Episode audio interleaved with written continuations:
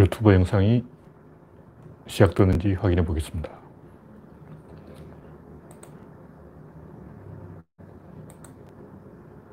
네, 지금 떴습니다. 떴습니다.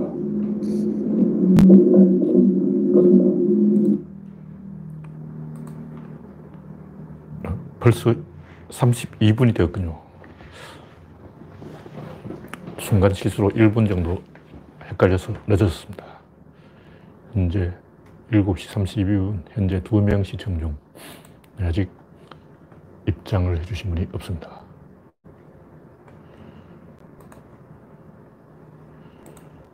아, 현재 5명 시청 중.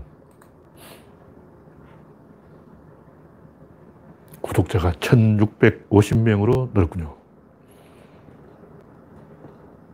연령 제한 동영상.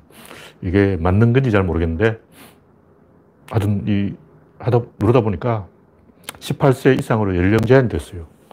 이렇게 하는 게 맞는지, 왜냐하면 제가 하다 보면 뭔가 이, 말투가 거칠기 때문에 연령 제한을 해놨는데, 이게 현명한 결정인지는 잘 모르겠습니다. 의견이 있는 분은 연령 제한을 해야 한다, 하지 말아야 한다, 의견을 주시기 바랍니다. 네, 그레스방님 반갑습니다. 차코노미님, 랜디로저님, 정미광님 어서오세요. 연령 제한이 옛날에 없었던 것 같은데 새로 생긴 기능인지 원래부터 있었던 기능인지 잘 모르겠어요. 하여튼 지금 18세 이상으로 제한해 놓고 있습니다. 현재 6명 시청 중. 오늘은 입장 다들 어디 가셨는지 입장하시는 분이 생각보다 적네요. 연령 제한 때문에 그런가? 신동희님 어서오세요.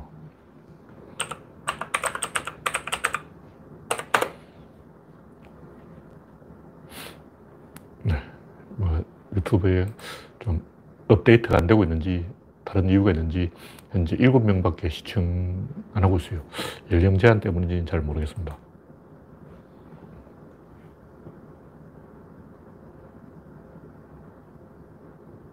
폭력, 혐오스러운 이미지, 과도한 노출, 성적 콘텐츠, 위험한 활동 모사. 이 연령 제한을 제가 괜히 잘못 건드린 것 같네요. 아, 현재 14명 시청 중, 네, 우창님이 입장했습니다. 아, 성인 인증 때문에 그렇군요. 이게 잘못했네. 끊고 다시 해야 되나?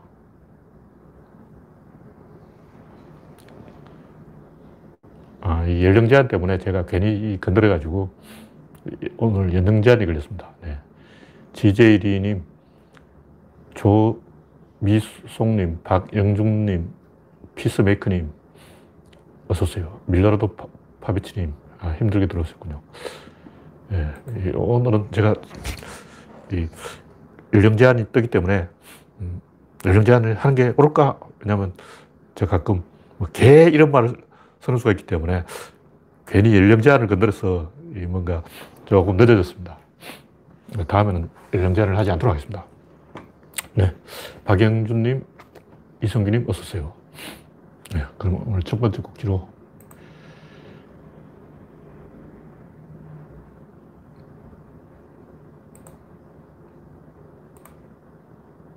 동짓날에 목성, 토성 대접근. 이, 오늘, 어제와 오늘, 뭐 어떤 학자들은 오늘이라고 어떤 학자들은 어, 제라 그러는데, 어제 오늘 다 이 날이 좀 흐려서 오늘은 특히 목성이 안 보이더군요. 제가 잘 연구해 보니까 어제 본 게 목성과 토성의 대접근이 맞았어요. 육안으로 보면 딱 붙어서 보여. 왜냐면 이 저녁 7시쯤 되면 어두운데 스마트폰으로 찍으니까 이 야간 촬영을 해서 조금 밝게 보이는 거죠. 하여튼 우리가 사는 이 별이 어디인지 어떤 지, 환경인지 지구가 어떤 음, 행성인지 이런 데에 대해서 조금 관심이 있어야 돼요. 그러니까 세상이 어떻게 돌아가는지에 대해서 조금 생각이 있어야 되는 거죠. 방향 감각이 있어야 되는 거예요.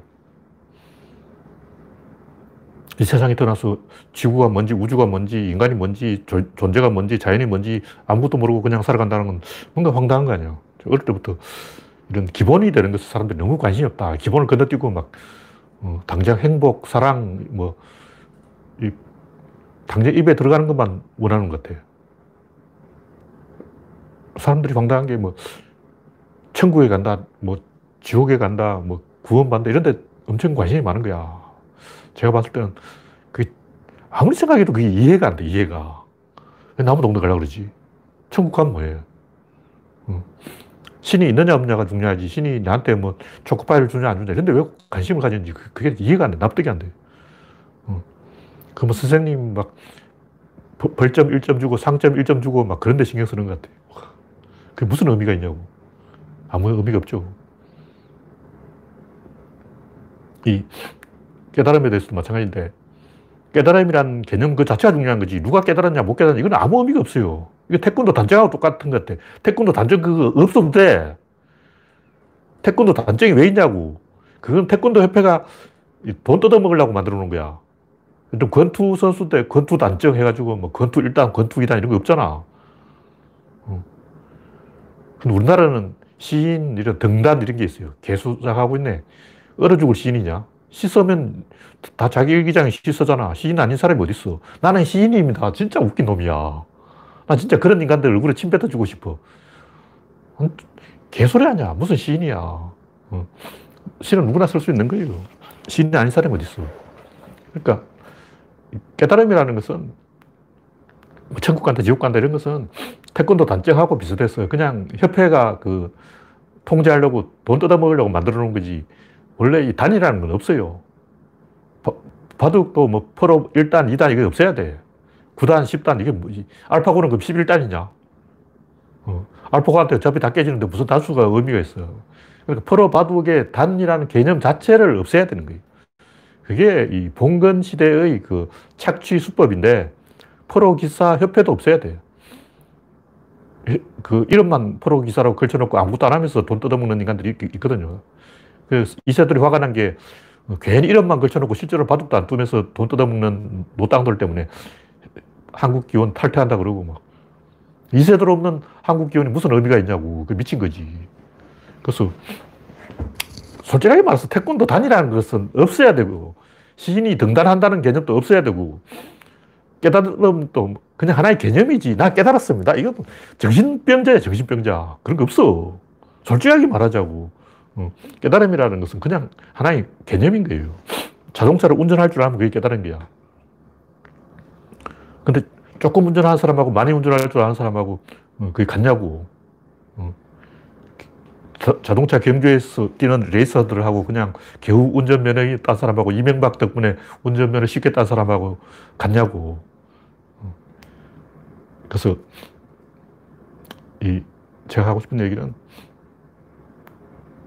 방향 감각을 가지고 우주가 뭔지, 존재가 뭔지, 인간이 뭔지 생각을 해보면 대표성이라는 개념이 있기 때문에 한 사람이 깨달으면 다 깨달은 거예요. 신이 하나, 신이 있으면 다 된 거야. 이미 구원된 거야.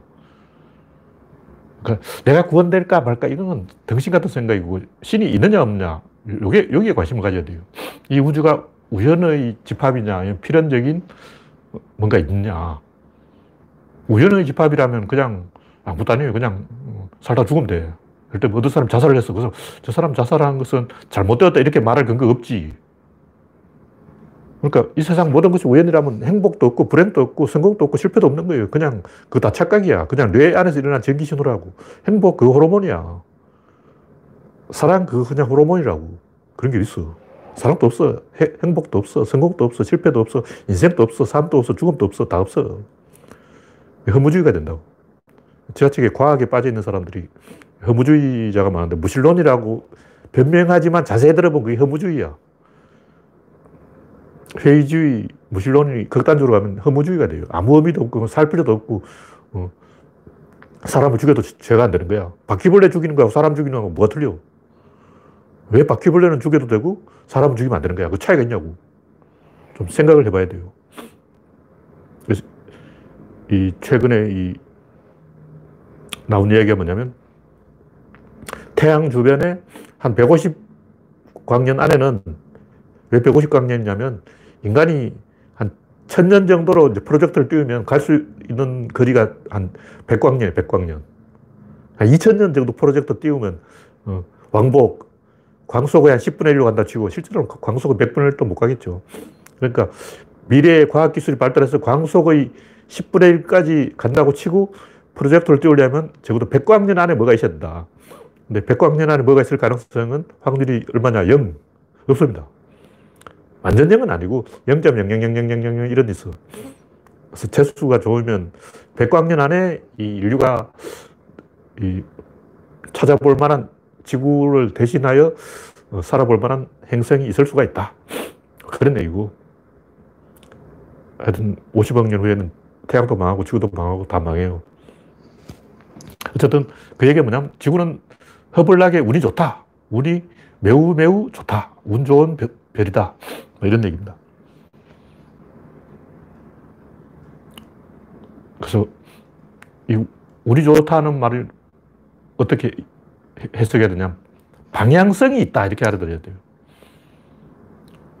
그래서 이게 무슨 얘기냐면 생물체가 지구에 이 수백만, 수천만, 수억 종이 있는데 그 중에 어느 한 종은 인간이 의 길로 가게 돼 처음부터 그렇게 돼 있었던 거예요. 처음 지구에 요만한 생명체가 태어날 때부터 내버려 두면 고도의 그 지능을 가진 지성체가 나타나게 돼 있어요. 확률적으로 돼 있다고. 그, 필연적으로 그쪽으로 가게 돼 있어.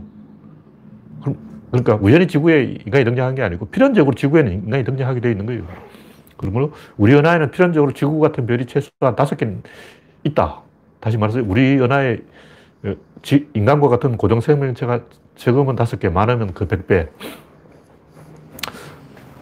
채수가 없으면 인, 간밖에 없을 수도 있는 거죠. 어쨌든 지구 하나 있으니까, 최소한 한 개는 있으니까, 백 개도 있을 수 있는 거죠.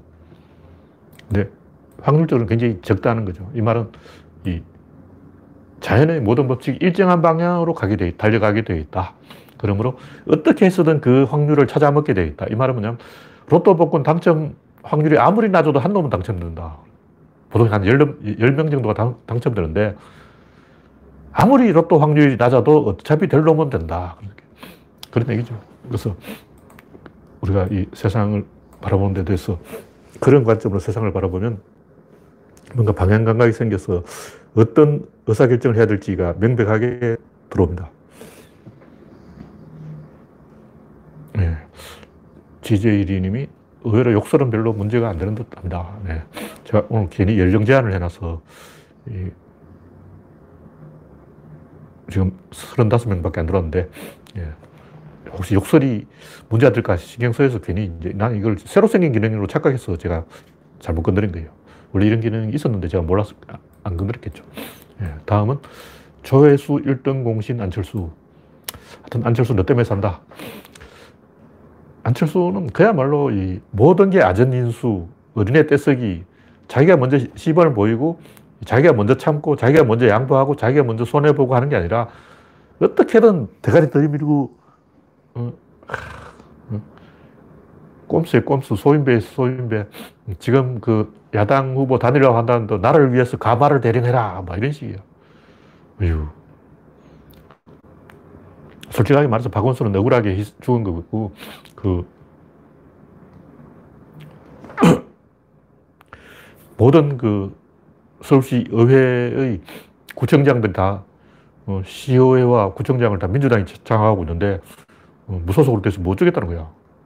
말도 안 되는 거죠. 근데 이제 일부 유권자들은 그 안철수 뭐 1년 반 정도짜리는 괜찮다 하고 호기심 때문에 저 인간은 어쩌는지 보자 하고 찍어줄 가능성도 있어요. 그러니까 안철수 당선 확률이 좀 있는 거야. 왜냐면 이게 1년 반짜리기 때문에 1년 어, 정도면 뭐 안철수 해도 상관없지 하고 찍어줄 사람이 있을 것 같아요. 이건 이 을이라는 것은 자기가 먼저 희생을 하는 거예요. 백범이 이 윤봉길 여사한테 폭탄을 주고 폭탄을 던져라 그러면 윤봉길이 니는 왜 안 던지고 내한테 폭탄을 주냐.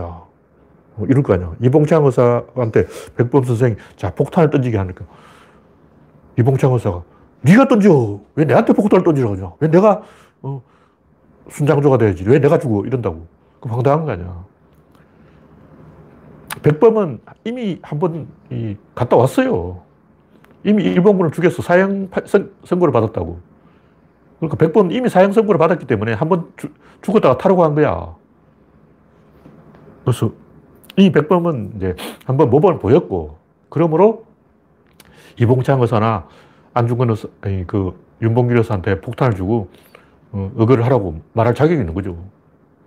자기가 먼저 한번 희생하고 뭐큰 소치 해야 되는데 그런 거 없이 모든 것을 아전인수로 하니까 사람이 안 모이는 거예요. 사람이 안 모이니까 저러고 있는 거지. 솔직하게 안철수 가장 큰 문제는 주변에 이 사람이 아무도 없다는 거예요. 물론 양아치 같은 인간들 금태섭하고 몇 명 있긴 있는데 다 그 안철수 같은 인간이야. 그러니까 유비, 관우, 장비 이렇게 있어야 되는데 유비만 잘돼 있고 관우하고 장비가 없어. 그거 되겠냐고. 어. 안철수가 유비라고 치고 그럼 관우는 누구, 장비는 누구냐고. 금태섭 딱 봐도 유비잖아.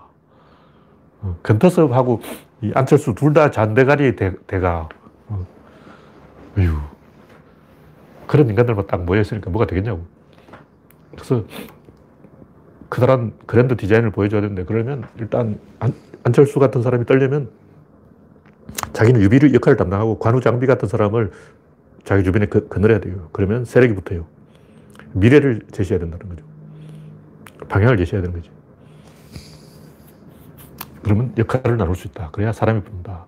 정치는 사람이 하는 거지, 세력이 하는 거지, 혼자 원맨쇼 하는 게 아니에요. 그건 구조적으로 안 되게 돼 있어. 우리가 모르고 막 강직하고 청렴하고 똑똑하고 현명하고 지혜로운 사람 앉혀놓으면 잘 될 것 천만의 말씀 절대 안 됩니다. 인간 호르몬이 있기 때문에 안 돼요, 원래. 똑똑한 사람도 그 자리에 가두면 바보 돼버려요. 호르몬에 의해서 본능적으로 이 스트레스를 받아서 돌아버려, 돌아버려. 저도 옛날에 이제 서프라이즈 대표였는데 서프라이즈 논객들이 한 70명 모여서 회의를 해서 모든 걸 결정하자는 거야. 뭐 처음에 딱 생각해보니까 아, 그것도 나쁘지 않네. 뭐 일주일에 한 번씩 모여서 회의하자는 거야. 하면 되지. 근데 실제 사람들하고 만나서 대화를 해보니까 아, 이것들은 안 되는 인간들이야. 어떻게든 발목 잡고 그 달인들이야, 달인들. 훼방의 달인. 요만한 걸 가지고 어떻게든 훼방을 놓을 수 있어. 모든 의사결정이 안 되는 거예요. 뭐 서프라이즈가 그때 뭐 돈이 수억 들어오는 사이트도 아니고 한 달에 500만 원 가지고 먹고 살아야 되는데 음, 그돈 가지고 이 사이트를 운영하려면 뭐가 안 되는, 안 되는 거야. 의사결정을 못 해. 밥값도 안 나와. 70명 모여서 회의하면 어, 밥값만 해도 그 70만 원이잖아. 한 달에 회의 4번 해버리면 300만 원이 밥값이야. 되겠냐고. 결국 구조적으로 안 된다. 왜? 딴지 거는 달인들 때문에. 그래서 제가 포기했어요. 그래서 그때 이 서프라이즈 안에 의회가 생길 뻔해서 원로원 같은 게 생겨서 귀족화될 뻔했는데 원래 그런 거 안 되죠. 원래 구조적으로 안 되는 거야. 사람들을 원래 죽어보자고 말 안 들어요. 예. 순전하게 사람들이 말을 잘 들을 것이다. 임금이 명령하면 신하들은 한다. 천만의 말씀. 정조 임금도 막 그 기록에 보면 신하들을 향해 저 개새끼, 소새끼, 말새끼 하고 막 쏟아부은 게 뭐냐면 워낙 말을 안 들으니까 임금 말을 안 들어. 그러니까 임금이 신하 욕을 막 하고 있는 거야. 어. 왜 정조 임금이 어차례 그, 어, 알고 보니 다 신하 욕, 해놓은 거고, 어, 소새끼, 말새끼, 개새끼, 그렇게 정조 임금이 입이 어, 거칠까? 열통이 터졌어. 열통이 터졌어. 화딱지가 났어. 세종대왕 말도 안 들어요. 말 안 들어요. 주부적 말 안 듣는 게 인간이야. 네, 다음 곡기는 이재명이 문제다. 제발 이재명이 너무 이 대권 노래 빠져가지고 엄벌 놀이 하느라고 요양원, 구치소 이런 데 관심이 없는 것 같아요. 서울시장은 지금 없어. 서울은 시장이 없어서 이렇고 경기도는 도지사가 있잖아. 뭐 하고 있는 거야? 코로나19가 그 요양원, 교회, 구치소 이런 데서 퍼지고 있다는 것은 도지사가 관리를 잘못하고 있다는 거예요. 도지사가 발붙고 뛰어야지 지금 뭐 하고 있는 거야. 아직도 교회에서 막, 그리고 아직도 다단계가 있더라고. 아직도 다단계에서 왜 파는 뭐 설명회, 무슨 얼어 죽을 설명회냐고 이 시국에. 와, 돌아버려. 이 시국에 지금 설명회 할 상황이냐고. 어휴. 제발 좀 아닌 것은 하지 맙시다. 이제 뭐 5인 이상 집합금지니까 뭐 할 수도 없죠. 네, 다음 곡지는 김용민 낙검수 갈등. 네, 현재 44명 입장하셨군요. 네, 오늘 괜히 제가 열정 제한을 걸어놔서 이렇게 됐습니다. 다음부터는 열정 제한을 안 하도록 하겠습니다. 이, 원래 이런 모임은 뭐 여러 번 이야기했지만 3년 하면 많이 한 거예요. 낙검수 이걸 뭐 아직까지 할 필요는 없고 제가 하고 싶은 얘기는 뭐냐면, 원래 기자하고 정치인이 끼워주는 게 아니야. 뭐 잠시는 가능해요. 기자라는 것은 기자 빼거리가 있어요. 주진우도 체면이 있는데 다른 기자하고 맨날 대화를 한다고 그 흐름 따라갈 수밖에 없어. 다른 기자들이 주진우한테 나 바보냐, 너 덩신이냐, 너 미쳤냐, 너 낙곰수에 빠졌냐 이러면 뭐라고 할 거야. 체면을 세워줘야 돼요. 그래서 제가 김어준이나 김용민이면 아, 주진우는 기자니까 기자 세계에서 평판이 있고 명성이 있고 또 그 바닥이 터줏대감들이 있고 그러니까 약간 거리를 두어주자. 일부러 주 기자 저 뒤에가 있어. 일부러 이제 의식적으로 약간 거리를 두는 게 그게 예의예요, 예의. 어, 공자 선생이 예의를 가르쳤잖아. 예의가 별게 아니고 정치인은 빼고 기자도 빼고 우리끼리 이야기 노는 게 예의야. 정치인 또 패거리가 있기 때문에 어, 정봉주 같은 사람 그거 끼워주면 안 돼요. 뭐 잠시는 가능해. 그 굉장히 위험한 짓이야. 저 옛날부터 정봉주 저, 저 양반이 위험한데 하고 이 경고를 때렸는데 원래 그거 안 되는 거야. 3년 했다면 잘한 거지. 그래서 어쨌든 낙곰수가 10년 역사가 있는데 많이 한 거예요. 자부심을 가져야 돼요. 낙곰수 핵심은 김어준이에요. 김어준 한 명이 하는 거예요. 나머지는 보조하는 거고 김종민은 그냥 뒤에서 북치고 장구치고 하는 거고 김어준 하나만 있으면 되는 거예요. 그리고 이런 거 하다 보면 사람이 계속 모여들기 때문에 세력화가 되고 그렇게 되면 자기 마음도 잘 안 돼요. 그 주진우가 양심이 있다고 해도 그게 안 돼요. 모든 기자들이 이야기하는 흐름을 따라가. 거기서 벗어날 수 있는 인간 제가 관찰해 보니까 몇 명이냐? 없어.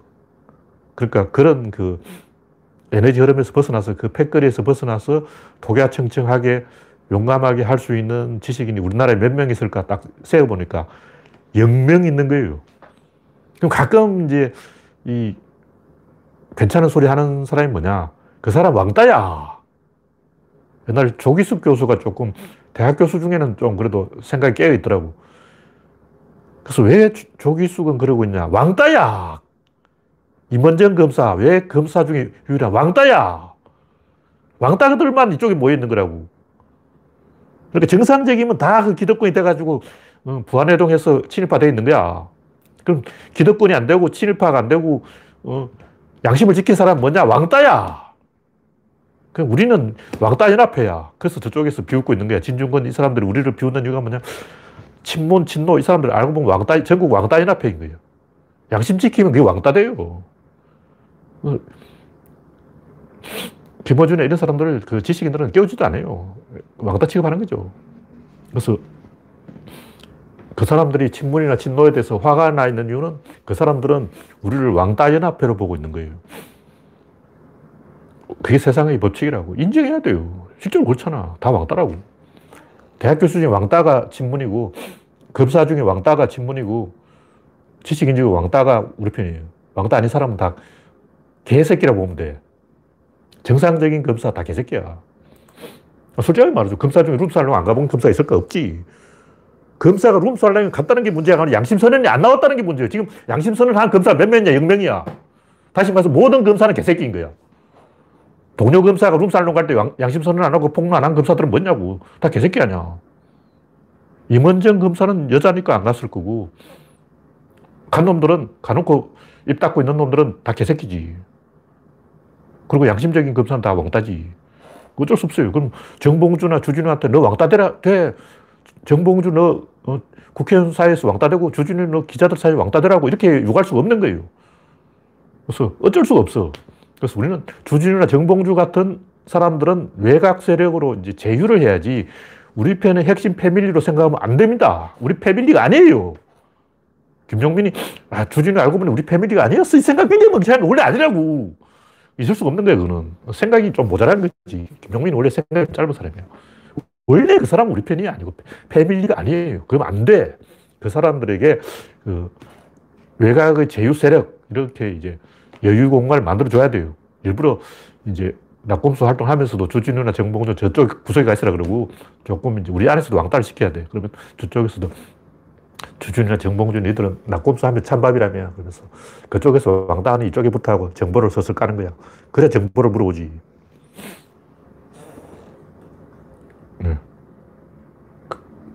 검사인데 룸살롱 안 가면 왕따야.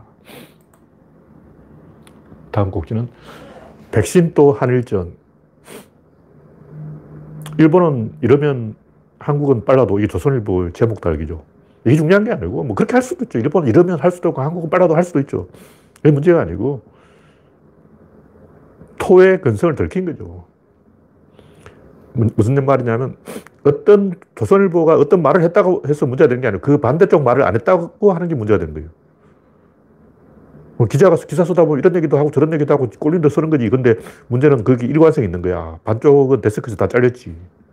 다시 말해서 기자는 이런 걸 쓸 수도 있고 저런 걸 쓸 수도 있는데 이런 거는 데스크에서 다 잘리고 이런 걸만 남았다는 거죠. 그 편집부 한 놈이 했다는 거. 다시 말해서 조선일보 결국 한 놈이 하고 있다는 거지. 조선일보 기자가 몇천 명인지 모르지만 결국 조선일보는 한, 한 놈인 거예요. 딱 한 놈이야. 한, 한 놈이 다 장악하고 있어. 나머지 그 한 놈이 개야. 중량은 팩트가 아니고 관점이에요. 조선일보가 일본을 끌어들여서 한국을 흔든다는 것은 국힘당 유성준을 끌어들여서 대한민국을 흔드는 거하고 똑같은 거예요. 외부세를 건드리면 내부에서 뭉치는 거야. 팽이를 쳐보면 알아요. 바깥을 돌리면 안에 뭉치는 거예요. 바깥을 7번 칠수록 안이 더 균형이 딱 잡힌다고. 물론 너무 세게 쳐버리면 팽이 넘어가요. 외부에서 엄청나게 힘이 들어오면 넘어간다고. 근데 약간의 힘이 들어오면 내부는 더 결속을 한다. 단단하게 뭉치는 거예요. 이게 에너지 법칙이고 자연 법칙이다. 그래서 유성준을 끌어들이는 국힘당, 일본을 끌어들이는 조선일보, 다 민주당을 도와주고 있다. 민주당을 망하게 하는 방법 간단해요. 간단해. 그냥 이간질 하면 돼. 이간질 하는 방법 민주당을 밀어주면 돼. 야당이 막 여당을 밀어주면 여당이 100% 분열합니다. 그건 자연 법칙이에요. 네, 다음 곡지는 정부가 옳다.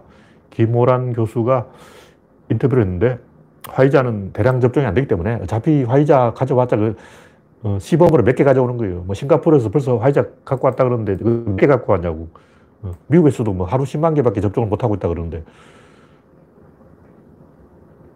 화이자는 대량 접종이 안 되고 많아야 하루 10만 명이기 때문에 아스트라제네카가 더 빨리 이 집단 면역이 이룰 수 있다는 거죠. 지금 화이자 갖고 왔죠. 그 실제 집단 면역을 성공시키는 건 아니라는 거죠. 이건 좀 긴 호흡으로 봐야 되는데 우리나라가 이 싱가포르보다 한 발 늦은 건 맞지만 선진국에 비해서 늦었다고 할 수 있는 건 아니죠.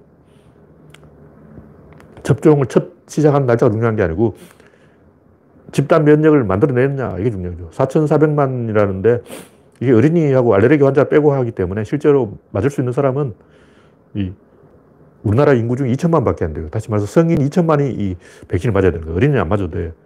그러게 보면 이거는 두 번 맞을 수 있는 분량이다. 아직 이건 정부가 아주 잘했다고 볼 수는 없지만 잘못한 것도 아니다. 지금 현재 정부의 백신 대책은 아주 잘한 것도 아니고 아주 잘못한 것도 아니고 세모로 보면 된다. 언제 결판이 나냐? 3월 달에 결판이 난다. 그런데 3월까지 기다려봐야죠. 두달 남은 거예요. 네, 다음 곡지는 현생 인류도 겨울잠을 잔다. 이 신문에 보니까 스페인 동굴에서 40만 년 전 고인류 유골에서 겨울잠을 잔 흔적이 발견됐다 이러는데 이 기사가 황당한 게 제가 옛날부터 이 인간은 원래 옛날에는 겨울잠 잤다고 제가 옛날부터 이야기했거든요. 그래서 로마 달력에는 옛날에는 열 달밖에 없어요. 두 달이 없어. 그 3월이 이제 야누스 신전을 문을 열고 마치 행진고 행진을 하면서 전쟁하는 날이에요. 3월이라는 그게 전쟁이란 뜻이에요. 그래서 이 3월 달부터 달리기 시작되는 거야. 3월 1월이었어. 그래서 달 이름 보면 뭐 옥토버하고 뭐 세템버하고 보면 그게 영어 알파벳하고 숫자하고 좀 안 맞고 뭐 좀 어긋나 있다는 걸 알 수 있는데 그 3월이 1월이 돼서 그런 거예요. 옥토버가 원래 8자예요, 8. 아, 라틴어로 숫자 8이에요, 8. 그러니까 숫자가 좀 안, 영어하고 안 맞잖아. 그, 그렇게 되는 이유가 3월 1일이라서 그런 거예요. 그럼 1월, 2월은 어디 갔냐? 1월, 2월은 달력에 지워버렸어. 그래서 2월 달에 보면 날짜가 몇, 날 없어. 2월 달에 막 재수 없어. 28일밖에 없고 막 그러잖아. 그 다른 달에서 날짜를 빼가서 그런 거예요. 왜 그럼 나무 달에 달을, 날짜를 빼가냐? 1월, 2월은 달력이 없으니까 빼가버리는 거예요. 훔쳐간 거지, 날짜를. 그래서 1년에 10개월밖에 없어. 그럼 두 달은 뭐냐? 자는 거야. 그것도 아주 막 곰처럼 자는 건 아니고 활동을 안 해요. 그래서 인디안들이 당뇨병에 다 걸린 이유가 뭐냐면 원래 인디언들은 가을에 엄청 살을 찌워요. 가을에 미친 듯이 먹어서 돼지가 된 다음에 겨울 동안 아무것도 안 먹고 잠만 자는 거야. 밥도 안 먹어요. 그 일주일에 한 번 정도 일어나서 가볍게 먹는다는 설도 있는데 우리나라도 옛날에 그랬을 거예요. 겨울에는 활동을 못 해. 근데 이제 그 겨울을 대비해서 살을 찌우는 인슐린이 이 너무 부비가 돼가지고 그 조절 기능이 파괴돼서 당뇨병에 걸리는 거예요. 그러니까 겨울에는 밥을 굶어야 되는데 겨울에 밥을 먹어버리면 당뇨병에 걸려버리는 거죠. 그, 그런 게 영화 그 늑대와 충벌에 보면 겨울 동안 잠만 자는 모습이 살짝 묘사가 되어 있는데 뭐 설명이 안 되어 있어서 좀 모르는 사람 모르는데 이, 그래서 동지와 정월 대보름 축제가 제일 큰 축제인데 동지 축제는 어, 오늘이 동지죠. 겨울잠 자기 전에 다 먹어치우는 축제인 거예요. 오늘 남은 거 싹 다 닦아 먹어야 돼요. 정월 대보름 축제는 뭐냐면 겨울잠을 다 잤기 때문에 이제 굶다가 처음으로 배 터지게 먹는 축제인 거예요. 정월 대보름은 겨울 내내 굶다가 배 터지게 먹는 축제고 동지 축제는 겨울잠을 자기 앞서 남은 거 다 먹어 치우는 축제다. 그런데 아주 다 먹는 건 아니고 자다가도 조금 깨어나서 조금 먹긴 먹어요. 적게 먹는다는 거죠. 그래서 옛날에 제가 어른들한테 들은 얘기인데 이 겨울 되기 전에 감자를 다 먹어버리는 거예요. 왜 그러냐면 감자 오래 다 좀 상해. 그래서 썩기 전에 음, 겨울 오기 전에 다 먹어 없애버려요. 시감자만 남겨놓고. 그래서 뚱보가 돼 있어요. 그래서 봄 되면 다시 이제 겨울 동안 안 먹어서 우리 어머니 표현으로 하면 꼬챙이처럼 말랐다는 거예요. 그러니까 겨울 동안 겨울잠 자니까 꼬챙이처럼 마른 거죠. 그것도 아주 자는 건 아니고 사냥하고 막 멧돼지 잡으러 다니고 겨울에 눈이 오면 짐승 사냥을 많이 하기 때문에 아주 잠만 자는 건 아니고 식량을 적게 먹는다는 얘기죠. 그래서 부족민들은 아직 이런 관습이 남아 있어요. 그리고 우리 사람들이 하루에 밥을 한 끼밖에 안 먹었어요. 그래서 석가모니 보면 탁발을 하는데 하루에 몇 끼를 탁발하냐면 한 끼밖에 탁발 안 해. 그래서 태국 신도들 보면 스님들 이만한 요강만한 항아리를 하나 더 그게 바리떼예요. 그게 탁발을 해가지고 먹는데 몇 시간 동안 먹냐? 두 시간 동안 먹어. 그러니까 식사 시간 두 시간이야. 하루에 한 끼를 두 시간 동안 먹는 거예요. 배 터지게 먹고, 그 다음 안 먹어. 그러다가 이제, 우리나라도 고려시대에 와서 한 두 끼 먹기 시작했고, 조선시대에 와서 점심을 먹기 시작한 거예요. 그런 설이 있죠. 뭐 정확하게는 알수 없죠. 저도 옛날 책에서 읽은 것은 이 책이 100% 정확한 이야기인지는 알 수가 없죠. 옛날에 읽은 것은 이제 세월이 흐르고 보니까 엉터리가 많더라고요. 네, 당뇨병과 이 인간이 겨울잠 자는 옛날 관습하고 관련이 있어요. 그 인슐린이 과다 분비되고 인간이 동물 중에서 체지방이 제일 높은 동물이에요. 그러니까 집에서 키운 돼지도 인간보다 체지방이 더 적어. 그러니까 인간이 돼지보다 더 돼지야. 인간 왜 이렇게 돼지가 되냐? 인슐린이 너무 많이 나와서 그런 거예요. 그 고, 겨울잠을 자는 대비용으로 인슐린이 그렇게 많이 나오는 거죠. 그래도 겨울잠을 안 자니까 이제 당뇨병 걸려버린 거예요. 네, 다음은 공자의 권력과 노자의 이덕. 공자냐 노자냐 여기는 다른 게 아니고 차원이 다른 거죠. 수준이 다른 거예요. 사건은 원인과 결과가 있는데 노자는 결과를 보고 공자는 원인을 보는 거예요. 그리고 원인에는 뭐가 있냐면 권력이 있고 결과에는 뭐가 있냐면 이익이 있어요. 그러면 멀리 있는 황금을 선택할 거냐, 가까이 있는 현찰을 선택할 거냐. 가까이 있는 현찰을 선택해야지. 왜냐면 멀리 있는 황금은 이게 내게 된다는 보장이 없잖아요. 그렇지만 부자들은 어떨까? 우리 아버지가 부자라면 야, 아들아, 내가 밀어줄 테니까 넌 멀리 있는 황금을 선택해라. 부자는 부자가 되는 거예요. 왜 부잣집 아들은 부자가 될까? 아버지가 밀어주는 거래요. 다시 말해서 멀리 있는 황금을 선택하면 부자가 되고 가까이 있는 현찰을 선택하면 거지가 되는 거예요. 근데 왜 인간은 가까이 있는 현찰을 선택해서 거지가 되냐? 아버지가 안 도와줘서 그렇지. 아버지가 야 걱정하지 마라. 우리 집에 땅이 10만 평 있다. 너는 아무 걱정하지 말고 공부만 해라. 멀리 있는 황금을 선택을 하면 부자 되는 거예요. 부잣집 아들이 부자 되고 가난뱅이 아들은 가난뱅이 되는 거야. 이게 사실이라고. 노자의 말은 가까이 있는 현찰에 소용없다. 얘기인데, 그럼 멀리 있는 황금을 선택해야 되느냐? 이걸 이야기 안 해줬어요. 노자는. 가까이 있는 황금은 쓸모가 없다. 여기, 요거, 요것만 이야기하고 입 닫아버린 거예요. 근데 공자는 멀리 있는 황금을 선택하라. 이렇게 이야기를 해준 거예요. 멀리 있는 황금이 뭐냐면 주는 거예요. 주는 게 권력이라고. 일단 뭐 아버지가 용돈을 줄 때는 이 용돈을 어디에 써라. 과자를 사 먹든지 학용품을 사든지 용도를 지정할 수가 있는 거예요. 주는 사람이 지정할 수 있어. 마찬가지로 국민이 세금을 내면서 이 세금 어디에 쓰라고 지정할 수 있는 거예요. 행정부가 세금을 마음대로 써버리면 안 되죠. 의회가 왜 생기냐. 국민이 세금을 내니까 세금 내는 사람이 세금을 어디에 쓰라고 용도를 지정하는 거예요. 그게 권력이라고. 그게 국민의 권력이야. 왜 국민이 권력이 있냐. 국민은 세금을 내기 때문에 주는 사람이 권력이 있는 거예요. 그래서 주는 게 이익이라는 거죠, 장기적으로는. 근데 문제는 이제 우리가 세상을 바라보는 태도가 권력을 바라볼 것이냐, 현찰을 바라볼 것이냐, 머리를 바라볼 것이냐, 꼬리를 바라볼 것이냐. 근데 보통 사람은 다 꼬리를 바라보게 돼 있어요. 왜냐하면 권력이라는 건 추상적인 개념이야. 물론 요즘 우리가 알고 있는 권력은 눈에 보이는 건데 이건 인간들이 만들어 놓은 거예요. 원래 권력 그 자체가 추상이라고. 그래서 인도네시아에 가면 부족민들이 이제 권력이란 단어가 없어. 그러니까 그 마을에 가면 권력이란 단어 자체가 없는 거예요.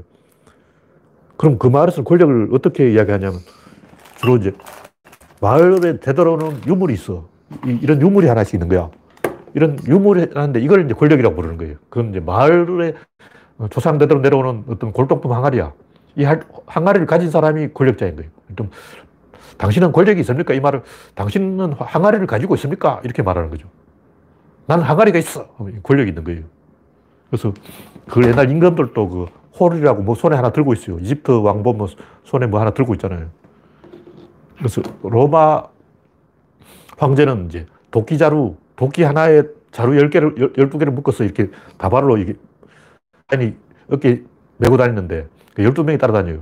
황제 뒤에는 그 도끼 자루를 맨 사람들이 걸어다녀. 그걸 파쇼라 그러는 거예요. 그게 파시점이란 말이 거기서 나오지. 그 황제를 상징하는 도끼 자루. 도끼를 휘두를 권력이 황제한테 있다는 거예요. 황제는 도끼를 나눠주는 사람이다. 그 파쇼인 거죠. 그래서 권력이란 단어가 없어. 그냥 상징물만 있는 거예요. 그래서 태극기라든가 이런 게 권력 상징물이 존재하는 거죠. 그래서 지금 우리가 알고 있는 권력은 이제 유형화된 눈에 보이는 권력이지만 실제 권력이라는 것은 권리금 뭐 이런 식으로 있어요. 권리금이 전형적으로 권력인데 만약 권리금을 안 줘버리고 띵가 먹어버리면 어쩌냐. 뭐 권력이 사라진 거예요. 집주인이 권리금을 못 받게 할 수도 있죠. 그러면 권력이 실종되죠. 그래서 특허권, 소유권, 선점권, 기득권 이런 권력이 이 무형의 권력인데 이걸 인간들이 이제 표시를 해놨어요. 그게 뭐냐면 정권이야. 채권, 정권, 돈도 이 권력에다가 숫자 동그라미를 표시를 해놓은 거예요. 돈이라는 게 뭐냐? 권력을 기호로 표시해 놓은 게 도, 돈이다. 그 돈은 본질에서 권력인 거예요. 채권, 정권, 권자가 붙은 건 다 권력이야. 소유권, 기득권, 선정권. 근데 문제는 뭐냐면 이 권력을 가진 사람이 로열티를 너무 많이 요구하는 거죠. 세상에 돌아가는 법칙은 지나친 로열티를 요, 구하면 그 망해.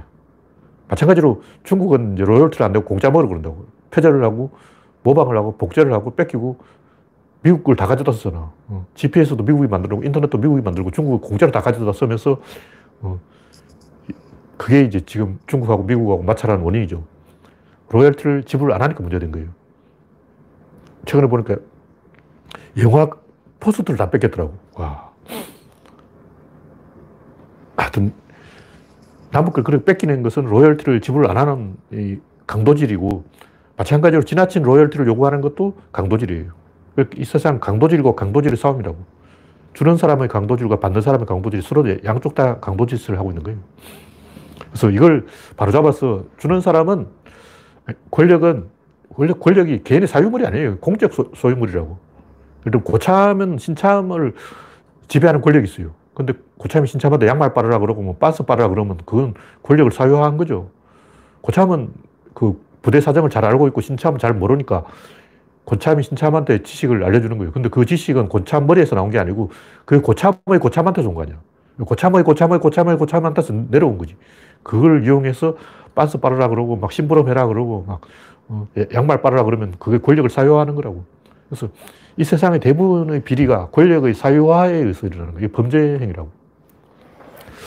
하여튼 뭐 이야기 길어졌으니까 이 정도로 이야기하고 그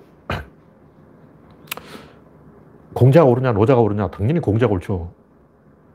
노자 말은 전부 개소리입니다. 왜 그러냐? 노자 도덕경 천문이 도가도 비상도 명가명 비상명 이 말이 뭐냐면 내 말은 전부 개소리니까 진지하게 듣지 마라 이런 얘기예요.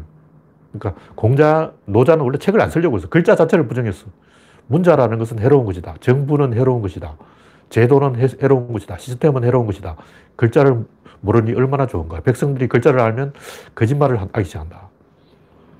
백성들에게 절대 글, 글자를 알려주지 마라. 이게 노자 사상이에요. 그럼 지는 왜 책을 쓰냐고. 원래 책을 안 쓰려고 했다고. 근데 성문지기가 문을 안 열어주는 거야. 어. 관을 나서면서 집에 가려고 하는데 성문지기가 문을 안 열어주고 책을 써내라 하고 압박을 하니까 노, 자 할 수 없이 5천자를 써가지고 주관에 써서 던져주고 겨우 집에 갔다는 거 아니에요. 성문지기 아저씨가 강제로 쓰게 했어.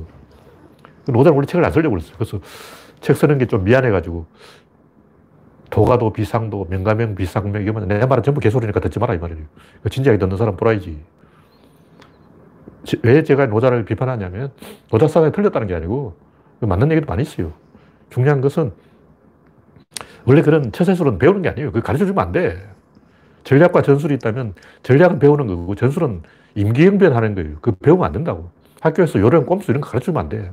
꼼수 바둑도 바둑 고수들은 알고 있어요. 근데 그 제, 스승이 제자한테 꼼수 바둑 가르쳐 주고 그러면 안 돼요. 그러면 제자가 삐딱한 길로 가서 이상한 짓 한다고. 정석을 먼저 배우고 그 다음에 이제 편법이나 요령, 꼼수 이런 걸 배우는 거 처음부터 정석을 배우기 전에 꼼수를 먼저 배워버리면 나라가 망하는 거예요. 그래서 노자 말도 맞는 말이지만 그 배우면 학교에서 가르치면 안 되는 얘기다. 몰래 이제 어둠의 세력들이 뒷구멍으로 사설 배워야 되는 게 노자 사상이고 공자 사상은 전 국민이 배워야 되는 거예요. 그렇다는 얘기고. 네, 다음 곡기는 구조론 간단 정리. 제가 그림을 그려놨어요. 그림을 보면 알겠지만, 인간은 대상을 관측한다. 이 얘기가 뭐냐면, 보통 우리가 눈으로 보는 것은 일단 사물이 정지해 있다고 치고, 실제로 정지해 있는 건 없어요. 우주 안에 정지해 있는 건 아무것도 없어. 우리가 정지해 있다고 치는 것은 상대적인 정지인 거예요. 그러니까 나란히 가면 정지해 있는 것처럼 보이는 거죠. 근데 변화 과정은 안 보여요. 아기가 태어난 과정을 볼수 있나? 산부인과 의사는 볼 수 있지. 우리는 못 본다고. 그래서 핵심적인 변화는 볼 수가 없는 거예요. 닭이 알 낳는 걸 볼 수가 없어. 알 낳고 난 다음에 닭이 막 회를 치고 울어요. 꼭격하고 난리 치는데 가보면 아직 나아져 있어. 알 낳고 난 다음을 볼 수 있는 거예요. 그러니까 사건이 일어나는 핵심적인 그 변화 과정은 인간이 볼 수가 없기 때문에 그걸 어떻게 봐야 되냐. 외부에서 관찰해서는 안 되고 내부의 질서를 가지고 볼 수가 있다. 별자리를 보는 건 망원경으로 보는 것이고 세균을 보는 것은 현미경으로 보는 것인데 사건은 어떻게 보냐. 대칭으로 보는 거예요. 그러니까 관측자와 관측 대상의 대칭 외에 그 자체의 사건 안에 대칭이 다섯 개가 있는 거예요. 질, 입자, 힘, 운동량 이 다섯 개 다 대칭인데 우리가 보통 대칭이라 이거 세 번째를 말해요. 다시 말해서 질 대칭은 보통 대칭이라고 이야기 안 해. 왜냐하면 잘 안 보여. 질 대칭은 외부와 안, 내부의 대칭인데 닫힌 개의 성립, 닫힌 개를 기준으로 바깥과 안을 보는 거예요. 예를 들면 유성균이 한마디 했다면 저 미국인이잖아. 외부라고. 조선일보가 또 뭐라고 했다면 또 일본 신문이 어떻다 하고 일본 타령을 한다고. 북한이 어떻다. 북한이 어쨌거나 말고는 외부 사정이죠. 외부와 내부를 가르는 것이 이 질인데 보통 이, 요건 이야기를 안 해요. 예를 들면 초등학교 운동회를 한다면 출발선에 나란히 선다고. 그럼 누가 서느냐? 1학년이 서지. 그 2학년 끼면 안 돼. 3학년도 끼면 안 된다고. 학부모도 끼면 안 되지. 딱 1학년만 서는 거예요. 근데 선생님이 와서 여기는 1학년만 끼야지. 저 지나간 할아버지는 여기 들어오시면 안 됩니다. 이런 말 안 한다고. 왜냐면 다 알아. 어차피 다 알기 때문에 여기는 1학년만 라인에 설 수 있다. 이런 말을 안 해준다고. 그 생략하는 거야. 그 사람들은 어디 냐면 출발 총성이 딱 울리고 그때부터 이제 관심 가지고. 그 이전에 쳐다보지도 않아요. 들면 손흥민이 시합에 나오느냐? 당연히 나오지 하고 그 생각도 안 하는 거예요. 근데 호날두, 호날두는 왜 안 나오냐고. 호날두는 왜 날강두가 됐냐고. 시합에 나온다고 해놓고 벤치에 앉아있고 안 나왔었잖아. 시합에 나온다고 해놓고 시합에 안 나왔으니까 그 구조론의 질 단계에서 안과 밖의 대칭에서 밖에 있는 거예요. 그러나 호날두는 게임 안으로 안 들어왔다고. 사건에 포함이 안 된 거예요. 그러니까 입장권 물어내야지. 그래서 재판 판결이 어떻게 나온지 모르겠지만 아, 그 입장권 물어내야 돼요. 호날두가 안 나왔으니까. 그래서 사건의 첫 시작점은 다친 개를 정하는 그 테두리 안으로 들어왔냐, 호날두가 그라운드 안으로 들어왔냐, 안 들어왔냐, 호날두가 발을 끔, 끔 안으로 싹 들이밀었냐, 안 밀었냐, 요걸 가지고 정하는 거예요. 그 호날두가 안으로 딱 들어오면 이제 사건은 시작되는 거죠. 그래서 여기서 그것이 안과 밖의 대칭이고, 그 다음에 실제로 변화가 일어나려면 그 코어가 결정이 되어야 돼요. 코어 수학적으로 결정되는데 에너지가 이렇게 모이면서 중간에서 충돌이 일어나서 다시 방향을 바꾸는 게 코어라는 거죠. 이 코어라는 것은 보통 우리가 말하는 코어는 코어가 약하기 때문에 보통 어떤 물체가 있다면 외부에서 때리면 코어가 깨집니다. 그래서 두 동강이 나요. 그래서 어디서부터 깨지냐면 가운데부터 깨지는 거예요. 실제로 깨보라고. 흙으로 뭐 물체를 만들어서 자꾸 때려보면 아는데 가, 맨 안쪽 가운데부터 깨져요. 그래서 실제 이 주변에서 우리가 볼 수 있는 물체들은 코어가 보강되어 있어요. 그래서 그 안에 뭐 핵이 들어있다고. 과일도 뭐 안에 핵이 있고, 씨가 있고, 사람도 빽다구가 있고, 항상 코어가 보강되어 있기 때문에, 왜냐하면 그분이 약해서 그런 거예요. 코어가 움직이는 형태로 의사결정이 일어나기 때문에 코어가 주변을 장악해야 사건이 본격적으로 좀 시작된다. 그게 이제 출발 신호가 내린 거죠. 그 다음은 코어가 움직이는 때 움직이려고 하는 방향과 그 반작용, 이쪽으로 움직이려고 하고 저쪽으로 반작용 힘이 딱 맞서는 게 이게 보통 우리가 말하는 대칭인데 대칭 속의 대칭이죠. 세 번째 대칭이에요. 그래서 안과 밖의 대칭, 중심과 주변의 대칭, 그리고 좌우의 대칭, 그리고 마지막에 이제 방향의 대칭인데 앞과 뒤 대가리와 꼬리의 대칭이죠. 그리고 맨 마지막에 뭐가 있냐 위치가 있어요. 그 위치를 보는 게 누구냐면 사람이죠. 그래서 보통 우리가 말하는 사물, 관측은 사건이 종결되고 난 다음 위치 대칭, 자리 대칭을 관측자와 관측 대상의 대칭을 이야기하는 거예요. 그래서 양은 침투한다. 어디를 침투한 관측자 눈으로 침투하는 거예요. 내가 봤다. 내 눈으로 쏙 들어왔어. 그 침투라고 표현을 그렇게 하는 거예요. 그래서 다섯 개의 대칭에 의해서 하나의 사건이 일어난다. 뭐 이런 얘기고. 이건 구조론을 엄청 쉽게, 더 이상 쉽게 쓸 수 없을 정도로 쉽게 제가 정리를 해놓은 거예요. 이렇게 쉽게 이야기해 줬는데 모르겠다면 이제 혈병 물고 죽어야 되는 거죠. 예, 다음 곡기는 구조를 보라. 구조는 언어를 바꾸고 관점을 바꾸고 생각을 바꾸는 거대한 혁명이다. 이건 제가 쭉 해, 왔던 얘기인데 이, 이런 얘기를 왜 하냐면 사람들이 그 주체의 주체와 대상, 주체와 객체가 있는데 주체의 변화에 우리가 주목을 해야 되는데 대부분 보면 어떤 대상, 우리가 상대하고 있는 대상이 어떻게 변했냐. 예를 들면 정치 개혁을 한다, 뭐 검찰 개혁을 한다, 언론 개혁을 한다면 그 개혁의 성과가 뭐냐. 자꾸 이런 소리를 하는 거예요. 지금 조중동 구독률이 9%까지 떨어졌어요. 옛날에 2002년 때 봐도 59% 말했는데, 그러니까 가정의 신문 구독률이 현재 전 국민의 9%인 거예요. 근데 7, 80년만 해도 거의 80% 집집마다 다 신문 구독했어. 신문파리들이 돈 벌었다고. 요즘 신문파리 다 망했지. 어. 신문 배달부 보기 힘들어. 아직도 신문 돌리는 사람이 있는지 모르겠지만 그만큼 그 언론이 힘이 빠진 거예요. 언론, 언론 개혁은 실제로 현장에서 일어나고 있다고. 그래서 이게 주체의 변화라는 거죠. 다시 말해서 우리가 언론 개혁을 해서 조중동을 박살냈느냐 이게 중요한 게 아니고 우리가 그만큼 신문을 끌었느냐 이게 중요한 거라고. 그러니까 반대한 사람들은 그래 니들이 언론 개혁 타령해 한지 20년 됐는데 조중동이 변한 게 없잖아. 변했지. 조중동은 망했지. 그동안 구, 독자가 80%에서 10%로 9%로 대폭락을 했지. 이게 주체의 변화인 거예요. 마찬가지로 우리가 뭐 검찰을 조지느냐 이건 덜 중요한, 중요한 문제고 우리 자신이 변하는 게 중요한 거예요. 우리 스스로가 내부에 신뢰를 만들어가는 우리 스스로가 신뢰를 가지게 되니까 저쪽에서 뭐 다이아몬드 지지다 그러고 막 왜 자꾸 좀 급속 올라가서 다이아몬드까지 돼버리냐고. 어. 이렇게 우리가 단단하게 결속하는 게 우리 주체가 강해진 거예요. 우리 안에 신이 성질이 만들어진 거죠. 그래서 우리는 어떤 결과만 보기 때문에 이런 과정, 주체의 변화를 보지 못한다. 그래서 뭐 사과가 있는데 사과 썩은 사과냐 안 썩은 사과냐 보통 고르라고 하면 안 썩은 사과를 잘 익은 사과를 고르겠죠. 그럼 그 사과를 먹겠죠. 근데 썩은 사과를 고른 사람이 사과 장수가 되는 거예요. 잘 익은 사과를 고른 사람은 그냥 먹고 끝이야. 근데 썩은 사과를 고른 사람은 아이 손해봤다 하고 다시 골라야 돼.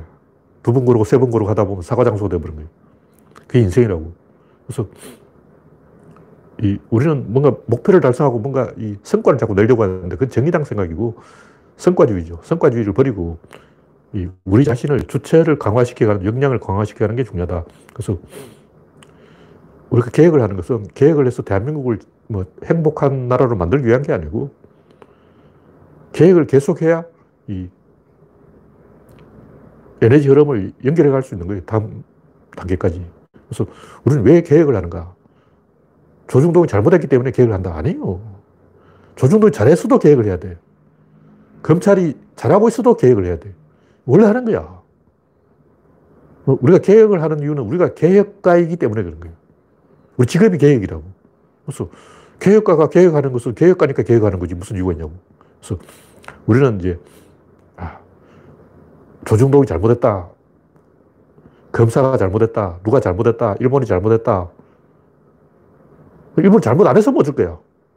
일제 36년 동안 일본이 조선에게들에게 친절하게 해줬으면 일본, 일본 놈 thank you 그러고 막 일본 좋아 그럴 거냐고. 뭐 솔직하게 물어보자고. 일본 총독하고 일본 정치인들이 막 조선인을 수탈하지 않고 굉장히 잘해줬어. 그러면 막, 아, 일본 고마워. 일본의 은혜를 갚겠어. 일본 좋아. 막 이럴 거냐고. 미친 거 아니야. 그래도 일본은 나쁜 새끼야. 생각이 있어야지, 참. 일본이 한국이 잘해줬다. 그럼 더 나쁜 새끼지. 그 흉악한 놈이야. 한국은 우리 스스로 강해져야지. 일본의 힘이, 일본 덕분에 일본의 은혜를 받아서 그거 안 돼요. 선조 임금이 왜 욕을 먹겠어? 선조 임금이 명나라 20만 대군을 데리고 왔어요. 공을 세웠지. 그건 선조는 이건 나의 공이야. 그런데 신하들은 우리가 명나라 신세를 진 게 이게 잘한 거냐? 이렇게 돼버린 거예요. 그 선조 임금은 자기가 1등 공신이라고 주장하는 거야. 어. 이순신보다 자, 1등 공신 선조 쓰고, 그 다음에 2등 공신 이순신 이렇게 쓰려고 그랬어. 신하들이 아니다 옵니다 해가지고 뺀 거지. 그래서 일본이 진짜 조선을 위해서 잘했다 하면 기사대기 백방 맞아야 돼. 그러면 안 돼. 잘해주기 없기야. 일본은 운명적으로 조선한테, 한국 사람한테 욕을 먹는 게 일본의 운명이라고. 나, 다른 사람을 그렇게 건드리면 안 돼요. 한국인들은 스스로 강해져야지 외부의 힘에 의해서 키워지면 길들어진다고. 항상 역사의 과정이 그래요. 남의 덕에 공짜 먹다가 틀리는 거예요. 그래서 친일파, 친밀파가 위험한 게 일본에 의지하자, 미국에 의지하자, 이게 굉장히 위험한 거예요. 어느 나라에도 의지하면 안 돼요. 공짜 먹으러 하다가는 길들어진다. 그러므로 일본이 잘해지면 우리는 일본을 더 강력하게 거부해야 돼요. 그래야 스스로 강해지는 거예요. 권력의 법칙이라고. 그래서 권력은 주는 자가 있고 받는 자가 있는데 받으려고 하면 길들어지기 때문에 우리는 주는 사람이 돼야 된다. 그래서 이 식민소가는 일본이 조선한테 뭔가를 많이 줬다 그러는 거예요. 그럼 더 나쁜 거지. 그 추악한 거 아니야. 일본이 진짜로 조선에 뭐 해줬어? 그럼 더 나쁜 거야. 더 박살내야 돼. 용서할 수 없어. 정신 차려야지. 항상 보면 돈을 빌려주는 사람이 그 소리 치고 돈을 빌려간 사람은 은맥이 주고 가고 그게 권력이죠. 그래서 주는 사람이 권력을 가지는 거예요. 그래서 우리가 일본에 화가 난 이유는 뭐냐면 일본이 자꾸 우리한테 뭘 줬다 그런다고. 일본 사람한테 물어보라고. 아, 그 한국, 일본 덕분에 일어났지. 어, 일본이 기술 주고 뭐 어, 미쓰비시 자동차 현대가 다 뺏긴 거 아니야. 막 이런다고. 그러니까 한국 사람들 약 올라서 일본을 미워하는 거예요. 그래서 이 주는 자가 되어야 되는 거죠. 뭐 그런 얘기입니다. 예, 현재 8시 26분 시청률이 반토막 났습니다. 제가 이 연령 제한을 잘못 건드려가지고 제가 우연히 이제 그걸 발견하고 개 뭐 이런 표현이 들어가면 안 좋을까 싶어서 연령 제한 표시를 해버렸더니 성인 인정 뭐 이런 절차가 생긴 것 같아요. 제가 알 수는 없는데 오늘은 이걸로 마치겠습니다. 참여해주신 47명 여러분 수고하셨습니다. 감사합니다.